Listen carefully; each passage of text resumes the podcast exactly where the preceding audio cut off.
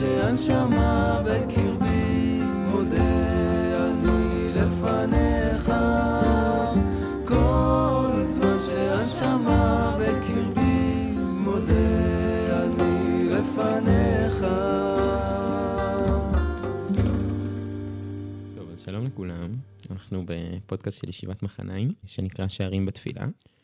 אה, ומה שנרצה לעשות בפודקאסט הזה זה באמת להביא דרכים וכיוונים שונים שיכולים לעזור לנו להתפלל. לא צריכה להיות דרך אחידה לאיך אנחנו מתפללים, אלא הגיוני שבן אדם מתפלל בדרך אחת ביום אחד ובדרך אחרת ביום אחר. ובאמת ננסה לעבור בכל פרק באיזשהו שער או כיוון דרך תפילה אה, נוספת, אה, מתוך תפילה, שהדבר הזה יעזור לנו להתפלל. אז באמת, אני מאוד שמח לפתוח את הסדרה הזאת עם הרב יוסי פרומן, סגן ראש ישיבת מחניים. אה, אז שלום הרב יוסי. שלום. חשבתי שצריך לקרוא לזה תפילת השחר, כי אתה מארח את הפודקאסט הזה, קוראים לך שחר, אז אולי צריך לקרוא לפודקאסט שלנו תפילת השחר. אז אה, קודם כל, לפני שננסה לחשוב על כל מיני שערים ופתרונות וככה, נראה לי שהדבר הראשוני שכדאי להגיד כדי להרגיע קצת את הגזרה, זה להיזכר בזה שהבעיה עם הנושא הזה של התפילה היא עתיקת יומין. זה לא המצאנו את זה בדורנו, זה לא הפלאפונים יצרו את הבעיה הזאת, זה לא המחשבים, זה לא, אה, כמו שהרבה פעמים אומרים, פעמים אולי הם יצרו גוונים חדשים בבעיה, אבל בעצם הרעיון הזה שבן אדם אמור, במיוחד בהקשר האורתודוקסי של התפילה, כלומר, שאדם אומר את אותו טקסט שוב ושוב בחיים שלו, ועוד יש איזו שאיפה שהוא יכוון באיזה מילה שם, זה על פניו דרישה קשה מאוד עד כמעט בלתי אפשרית. ורואים את זה ככה לאורך כל הדורות, שגדולי ישראל, לדורותיהם, כולם העידו שזה אה, בצורה מביכה מה קרה להם בזמן התפילה, כן? אז לכן אה, אנחנו קודם כל בחברה טובה, עוד לפני שאנחנו פותרים את הבעיות. אני באמת נזכר ב... בירושלמי המפורסם, נכון? על, על האמוראים שאומרים אה, איך הם לא מצליחים לכוון אף פעם, ואחד אומר שהוא סופר אפרוחים, ואחד שסופר את השורות של הבניין, ואז יש שם אמרה של אחד האמוראים שאומר שהוא מחזיק טובה לראש שלו, כן? שכשמגיעים לימודים אז הוא יודע להתכופף, כי, כי עד כדי כך הוא לא, הוא לא מצליח להתפלל. אני נזכר שפעם למדנו את זה בחבורה, ככה עם כמה אנשים, ו... ומישהו אמר, הוא הזדעזע, הוא אמר, לא, זה, זה לא יכול להיות, חייבים להסתכל בפרשנים, כאילו זה בטוח אה, איזשהו משל או משהו כזה, לא יכול להיות שהאמוראים שלנו אה, לא כיוונו בתפילה. באמת נראה לי זה יכול להיות דבר מאוד מרגיע, שבן אדם מבין שזה לא בעיה שהוא המציא. איזה דברים אנחנו יכולים לעשות אולי מול המציאות הזאת, ההכרה ב, ברעיון הזה? כן, אז אני חושב ש...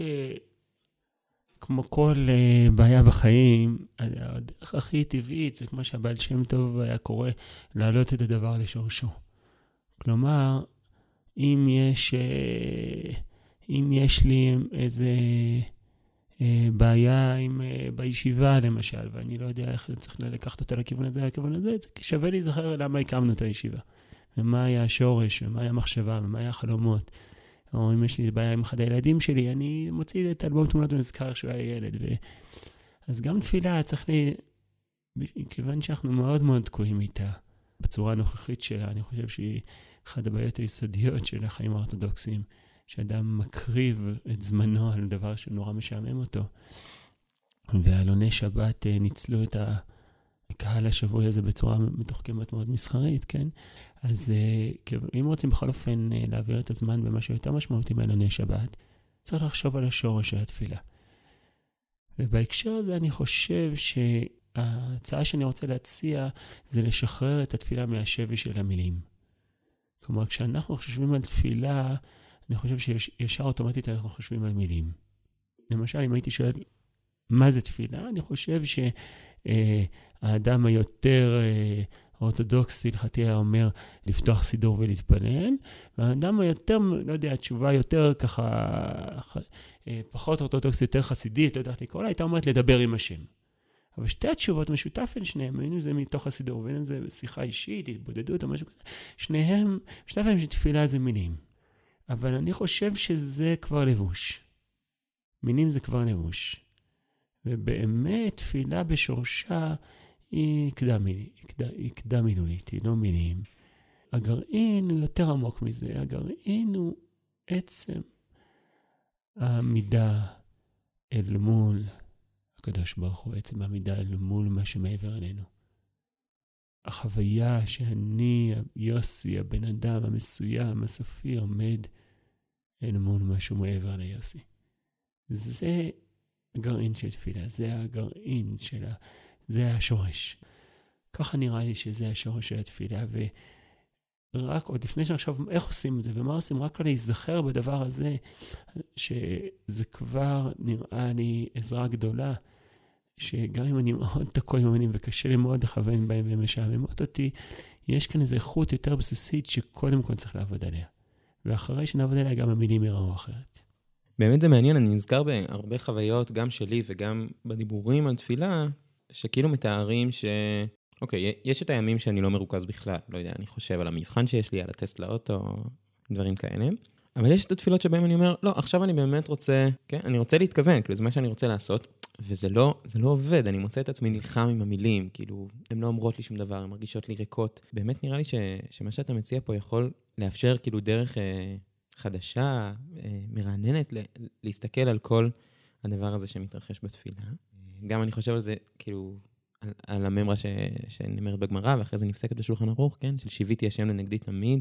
המתפלל צריך שיראה את עצמו כאילו שכינה כנגדו, כן? זה, זה תיאור אה, דרמטי, נכון? שכינה כנגדו, אתה עומד מול, אה, מול איזה משהו ואומר אתה, ומרגיש שיש פה איזה נוכחות, זה נראה לי דבר שיכול להיות מאוד חזק. אני כן מנסה לחשוב איך מתקדמים לקראת זה, או מתקדמים בזה. אם הקדוש ברוך הוא היה, לא יודע, בן אדם היה מתפלל ומולו היה כזה איזה עמוד אה, ורוד, עמוד של עשן, משהו כזה, כנראה היה יותר קל להרגיש את הנוכחות. אז איך באמת אפשר להתקדם לקראת חוויה כזאת של מפגש ונוכחות? שאלה מצוינת. אני לא יודע אם יש לי תשובה לשאלה הזאת, אבל מה שאני כן יכול להגיד לך, שחר, שמעודד לפחות ביחס לשאלה הזאת, שהרבה פעמים אני מגלה שזה יותר פשוט ממה שזה נשמע. שעיקר העבודה שצריך לעשות כדי לעמוד בנוכחות של הקדוש ברוך הוא, לחוש את הנוכחות של הקדוש ברוך הוא, לשוות אותו לנגדי, אם לא תמיד לפחות ברגע הזה, זה עבודה של הסרה של דברים, לא של... לא, זו עבודה נגטיבית, לא עבודה פוזיטיבית. כלומר, קודם כל ודאי הסרה של טרדות, וזה זה ודאי, אפשר להגיע לזה אם אתה טרוד עם ראש במקום אחר, מקום שמחשבתו של אדם נמצאת שם. וגם לפעמים הסרה של מילים, כי המילים, אפילו המילים הטובות והנפלאות של התפילה, או של התהילים, או המילות האישיות, הן כבר זורקות אותנו למה אני רוצה להגיד לך, מה... אבל אנחנו כמובן רוצים כדי שיהיה בכלל בסיס של שיחה, צריך שיהיה מול, שיהיה נוכחות של מישהו מולי. ולכן, הרבה פעמים מה שנדרש זה משהו שנורא פשוט וגם נורא קשה, זה להיות בשקט. זה דבר מאוד נדיר בכלל בחיים. היום, אפילו כשאתה מחכה לאוטובוס הזה, שאתה שומע מוזיקה, אתה, נכון, אין כמעט שקט בכלל במרקם חיינו, וגם בתוך חיינו הדתיים יש מעט מאוד שקט, רוב חיינו הדתיים מורכבים ממינים. אני תמיד אומר ש... אה, בעצם יהודי אורתודוקסי שמתפלל שלוש תפילות ביום וכל השנה ככה מתפלל בבית כנסת, יש זמן מאוד נדיר של שקט. מתי שקט? שלא אני מדבר ולא השטח ציבור מדבר, אף אחד לא מדבר, אתה יודע מתי? בין הזמן שסיימתי את התפילה כשהשליח ציבור מתחיל את החזרה? הזמן היחיד שאני חווה שקט בבית כנסת. יפה, זה תשובה, לא חשבתי עליה, כי אני פשוט בדרך כלל לא, לא, אין, אין לי זמן כזה, אבל אני חשבתי על זמן שכולם ביחד בשקט, שאף אחד, לא רק שאני בשקט, אבל החיים עם זה. הזמן היחיד שגיליתי שהוא כזה, זה שחולצים את התפילין לפני מוסף של ראש חודש. אבל חוץ מזה, התפילה שלנו היא מאוד נטולת שקט. אנחנו יודעים, אנחנו, אנחנו מאוד מאוד, הדתיות שלנו בכלל היא דתיות של מילים. ואם רוצים לחזור לנוכחות, צריך לפנות זמן של שקט. אני חושב שהמידה, מצב הגוף של המידה מאוד עוזר לזה. ציטטת את הפסוק שהוא באמת הרבה פעמים המוטו ככה בקדמת הבית כנסת, הוא באמת מאוד מתאים להיות הבסיס של תפילה. שיוויתי השם לנגדי תמיד. אז אני חושב שזה מאוד עוזר אה, להיות בקומה זקופה, לעמוד פיזית, מצב הגוף משפיע על זה. לא לעשות כלום, לא לדבר, לא לבקש, לא להודות, לא שום דבר, פשוט להתכוון אל מי שמולי. לנסות להרגיש. כמו שלהבדיל, אה, עכשיו אנחנו מדברים בינינו על תפילה, אבל הייתי יכול עכשיו לשבת להישאר בישיבה, אבל פשוט ל... אפילו בלי להסתכל עליך, נאמר שהייתי יוצא בעיניים ומרגיש מה זה שחר. אתה מולי עכשיו, אבל אפילו כשנסתכל, אני חש אותך, חש את האנרגיה שלך מולי. אז עם הקדוש ברוך הוא, כמו שאמרת, זה יותר מסובך, כי הוא לא פיזי. אבל מבחינה מסוימת גם יותר פשוט לכן. כי זה זמין. אני תמיד מופתע, הרבה פעמים, לא תמיד, אבל בדרך כלל אני מופתע כמה זה יותר פשוט ממה שזה נשמע. פשוט לפעמים זמן להיזכר, יש דבר כזה. הנה, אני לרגע נזכר בו, רואה אותו. או מי שערוץ של דמיון יותר עובד לו, לדמיין, מי שערוץ של פשוט תחושתי, נחוש, וחש אותו מולי. וזה הבסיס של כל הסיפור. זה מעניין, דיברת נראה לי הרבה על אה, כאילו איזושהי עבודה של היחיד מול הנוכחות הזאת. אני רוצה לחשוב שהרבה אה, אימון או כאילו תרגול של העמידה הזאת יכול להוביל אותי לאיזה מקום שבו גם בתפילות הרגילות שלי בבית כנסת, עם, עם כל הרעש וזה, אני יכול להגיע לאיזה מקום של נוכחות. מעניין אותי לחשוב אם זה יכול לעבוד ברמה ציבורית, כן? שיש איזה ציבור שמצליח לעשות איזושהי עבודה ש, של, של נוכחות. כי, כי הרבה מהתפילה שלנו באמת היא, היא, היא נעשית בציבור, נכון? ובאמת, אני, אני חושב שאפשר לחשוב על, לא יודע, תפילות של ימים נוראים, נכון? דברים כאלה, שבהם יש איזו תחושה שאנחנו מרגישים שאנחנו עומדים מול משהו. מעניין אותי לדעת אם זה, אם זה דבר שנראה לך בגדרי האפשר. אם הוא קורה... שאלה טובה. אני חושב שציבור יכול להיות דווקא מקפצה בדבר הזה. לפעמים העובדה ש... כמו שתיארת לי מנוראים, אבל לא רק. העובדה שיש כאן הרבה אנשים שאל זה מכוונים, מחדדת את חוויית הנוכחות. זה יכול להיות גם מחסום, והקורונה אה, החזירה הרבה מאיתנו לתפילת היחיד שלהם. ובאמת אני חושב שהוא באופן בסיסי קשה שאדם יתפלל, שיהיה לו תפילה משמעותית בציבור בלי שהוא יודע עם עצמו איך להתפלל. אני חושב שבכל אופן, הגרעין של התפילה הוא, הוא קודם כל ביני לבין ריבונו של עולם. אבל גם בציבור, אם מוסיפים זמנים של שקט ציבוריים, או לפעמים בניגונים, בזה זה קורה שאנחנו בעצם לא עומדים עם תוכן מול הקדוש ברוך הוא, אלא רק עומדים מולו. זה השפה של, שמאוד התגברה בדור האחרון, של ניגונים לתוך התפילות וזה, אני חושב שהיא כולה באינטואיציה מכוונת לדבר הזה. בואו נחזיר את הקדוש ברוך הוא לבמה לא רק למי שאנחנו מבקשים ממנו, למי שאנחנו מודים לו, אלא שהוא. שיוויתי השם לנגדי תמיד. אני גם רוצה להוסיף שמה שהצעתי לפני כן, שפשוט לקחת זמן לעצור רגע את המילים של התפילה, או לפני או תוך כדי, ולהיזכר בנוכחות, זה מסלול אחד. יש אנשים שזה לא זמין להם, שזה לא מדבר עליהם, וזה יכול גם לעבוד הפוך, שאני מתחיל לדבר, אפילו שאני לא יודע בדיוק עם מי אני מדבר, ומתוך כדי המילים צומחת גם הנוכחות שמוני. אני חושב שלהרבה אנשים זה גם עובד, עובד ככה. גם בין אדם לחברו, הנה מולי יושב עכשיו יונתן, ו...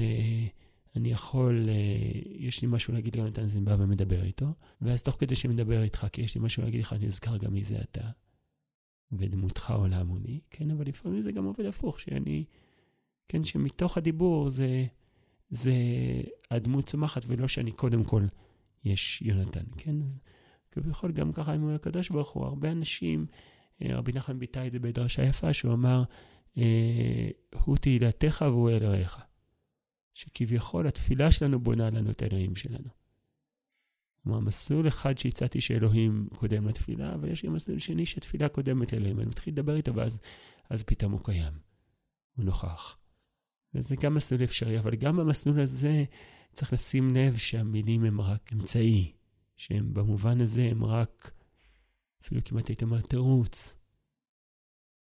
כמו הדוגמה שאני תמיד נותן, שאני בסוף היום חוזר אה, מהעבודה הביתה, יושב עם אשתי, ושואל אותה איך היה היום בעבודה, אז אה, אל תגלו לה, אבל לא תמיד בדיוק מעניין אותי איך היה היום בעבודה. מה שכן מעניין אותי זה להיות איתה. ואני מקווה שגם היא רוצה להיות איתי, כן?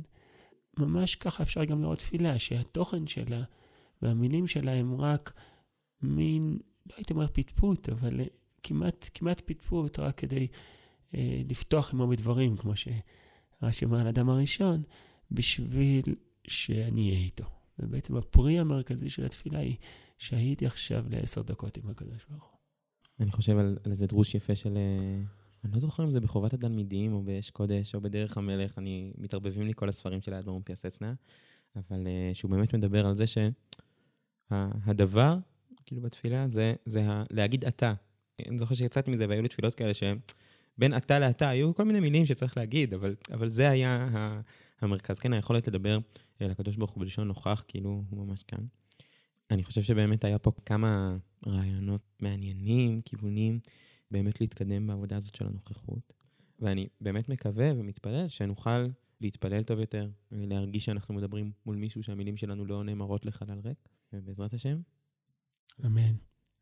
אז אה, תודה רבה לרב יוסי פורמן. תודה, אני הייתי שחר אדלמן. זהו, וניפגש בפרק הבא.